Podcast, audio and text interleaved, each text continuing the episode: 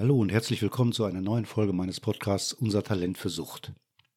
Mein Name ist Jürgen Behrendt, ich hoffe es geht Ihnen gut. Warum eigentlich verteidigen viele trinkende Menschen, und damit meine ich nicht nur die, die ganz offiziell von professioneller Seite eine Diagnose bekommen haben, so einen kaum zu knackenden Widerstand, wenn es darum geht, mit dem Trinken aufzuhören. Eigentlich kann es doch wirklich nur an Unvernunft oder Egoismus liegen. Oder?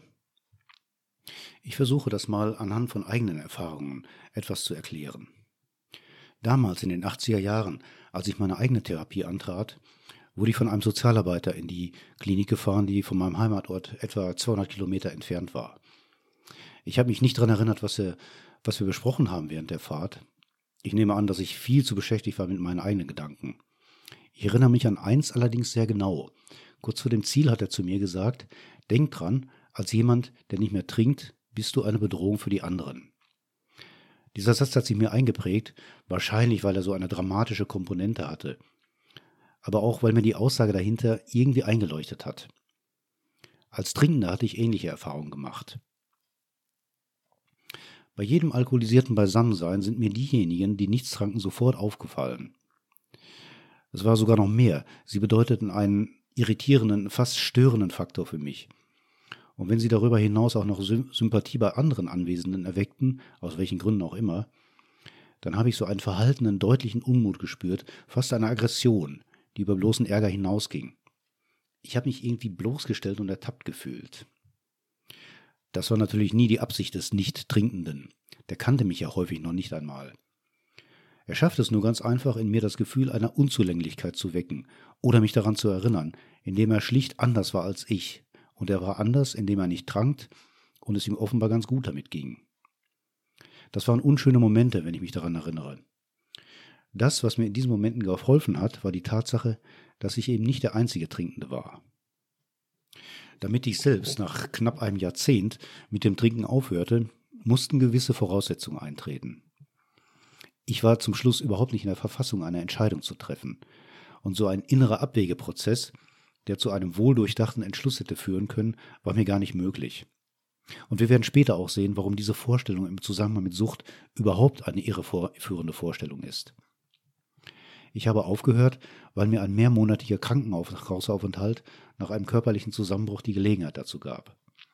Ich musste buchstäblich einen geschützten Raum zur Verfügung haben, in dem ich mich dem Veränderungsgedanken aussetzen konnte. Und dieser Raum befand sich in einer internistischen Klinik. Ich muss vielleicht ergänzen, dass ich zu den Fällen gehörte, die morgens schon Alkohol gebraucht haben, um überhaupt grundsätzlich ins Funktionieren zu kommen. Also ein Tag ohne einen gewissen Spiegel wäre mir schlicht unmöglich gewesen. Und dieser Spiegel war zum Schluss sehr hoch.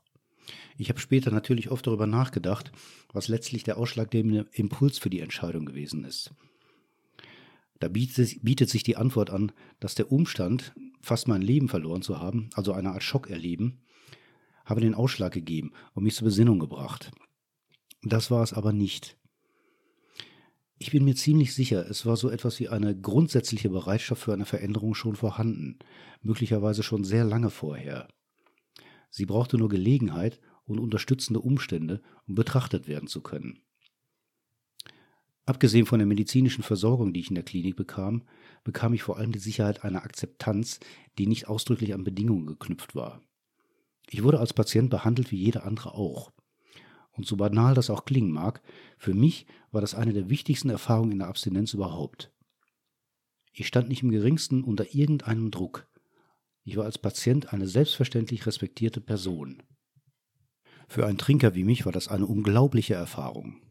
Ich konnte in diesem Rahmen so nach und nach meine Aufmerksamkeit von einer Welt, in der ich gewohntermaßen auf der Hut sein musste, abwenden und ohne Risiko mir selber zuwenden. Ich konnte mich schlicht auf mich besinnen.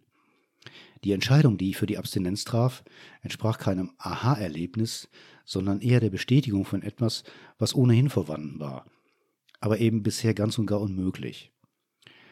Das klingt jetzt sehr einfach und mir ist bewusst, dass es in vielen Fällen weitaus komplizierter ist, eine Abstinenzentscheidung fällen zu können. Ich denke aber nicht, dass die Komplikation in einer fehlenden Bereitschaft von Abhängigen zu suchen ist, ich vermute im Gegenteil, dass weitaus mehr Abhängiger ihre Sucht hinter sich lassen wollen, als wir ihnen gerne unterstellen. Jetzt können wir natürlich nicht jeden Süchtigen drei Monate in ein Krankenhaus verfrachten und hoffen, dass sich die Bereitschaft für eine Therapie Bahn bricht. Wir hätten aber schon viel gewonnen, wenn wir uns mit dem Gedanken anfreunden, dass Alkoholiker mit dem Trinken grundsätzlich aufhören würden. Glückliche Menschen sind sie schließlich nicht. Und hier treten natürlich sofort und automatisch folgende Fragen auf. Warum tun sie es dann nicht? Warum halten sie an einem leidvollen Leben fest? Warum sind sie so unvernünftig? Und was kann man denn tun, um sie endlich auf den rechten Weg zu bringen? Und um diese Fragen wird es im Folgenden unter anderem gehen. Wir werden etwas mehr erfahren über eine sehr interessante Krankheit und auch, dass manche der gängigen Fragen in eine völlig falsche Richtung führen. Ich hatte gut zehn Jahre Alkoholabhängigkeit erlebt und es gab durchaus einige schöne Momente in dieser Zeit. Gar nicht mal so wenige, wenn ich drüber nachdenke, aber in meiner Erinnerung überwiegen die dunklen, angstbesetzten Phasen und eine stets vorhandene Grundstimmung der Verzweiflung. Gern abhängig war ich also nicht. Es war kein Leben, Bequemlichkeit oder gar Freiheit, also im rebellischen Sinne frei von jeder konventionellen oder sozialen Verantwortung. Und dieses gern abhängig sein scheint man unterschwellig, mehr oder weniger, Alkoholikern im Alltagsverständnis auf eine etwas verdrehte Art sehr häufig zu unterstellen. Etwa mit dem kruden Kommentar, er, Schrägstrich, sie, trinkt lieber, als das eigene Leben auf die Reihe zu kriegen. Womit man stillschweigend voraussetzt, Alkoholismus sei für betroffene Menschen eine attraktive Angelegenheit. Das ist tatsächlich auf eine besondere Weise gar nicht mal so verkehrt. Ich hatte vorher natürlich immer wieder Kommentare und sogar Aufforderungen zu hören bekommen, das Trinken sein zu lassen. Und je dramatischer sich meine Krankheit mit den Jahren entwickelte, desto dringlicher wurden diese Bemühungen. Ich erinnere mich noch gut daran und besonders erinnere ich mich an das, was sie in mir auslösten, nämlich Angst, ein fast verzweifelter innerer Widerstand und ein defensiver Rückzug. Was sie nie auslösten, war eine Art Besinnung und der Impuls, über mein Problem nachzudenken und eine Veränderung in Erwägung zu ziehen.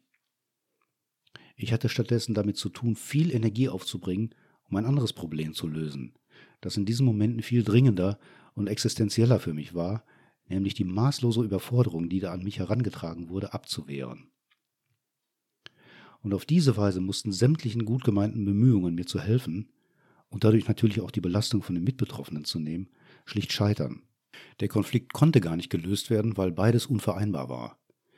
Die einzige Möglichkeit für mich bestand darin, den Konflikt zu entschärfen, und das funktionierte durch Rückzug, also Vermeidung, oder durch Verbergen der konfliktverursachenden Signale, sprich Verheimlichung. Allen beteiligten Seiten war, insgeheim wohl klar, dass sich im Grunde nichts ändert, außer dass der Umgang miteinander in Situationen des Zusammentreffens etwas weniger angespannt war.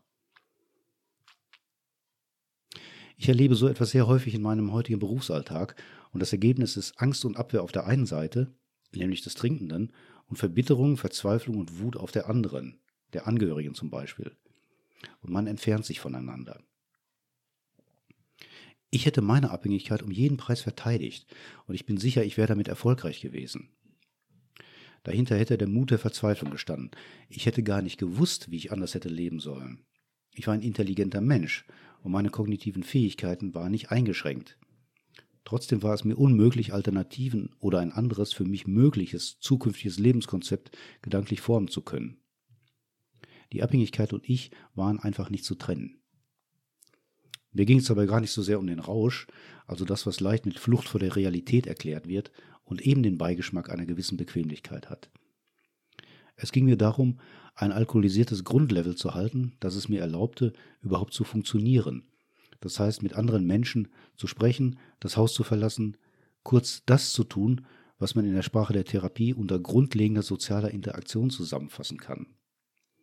Und in den letzten Jahren meiner Abhängigkeit gab es keinen Tag, den ich nicht alkoholisiert gelebt habe. Aber ich bin sicher, die wenigsten Menschen haben es gemerkt. Es gab einfach nicht mehr so viele, die ich an mich herangelassen habe. Ich hoffe, es wird deutlich, was ich damit meine. Der alleinige Vorsatz, der gut gemeinte Rat oder die Aufforderung, doch bitte mit dem Trinken aufzuhören, wird immer erfolgloser, je fortgeschrittener die Abhängigkeit ist. Dazu ist mehr notwendig. Wir müssen also mehr darüber erfahren. Ich habe meine eigene Suchtentwicklung und meine Therapieerfahrungen in meiner Biografie Pfadfinder geschildert. Also wenn Sie Interesse haben, Sie können es über den Buchhandel beziehen. Vielleicht liefert es ja den einen oder anderen Anstoß. In der nächsten Folge werden wir uns etwas ausführlicher mit der Diagnostik beschäftigen. Ich werde Ihnen erklären, welche Punkte es braucht, um die Diagnose einer Alkoholabhängigkeit zu bekommen. Und ich glaube, Sie werden überrascht sein. Das war's für heute. Es würde mich freuen, wenn Sie das nächste Mal wieder dabei sind. Bis dahin machen Sie es gut, bleiben Sie gesund. Mein Name ist Jürgen Behrendt. Tschüss.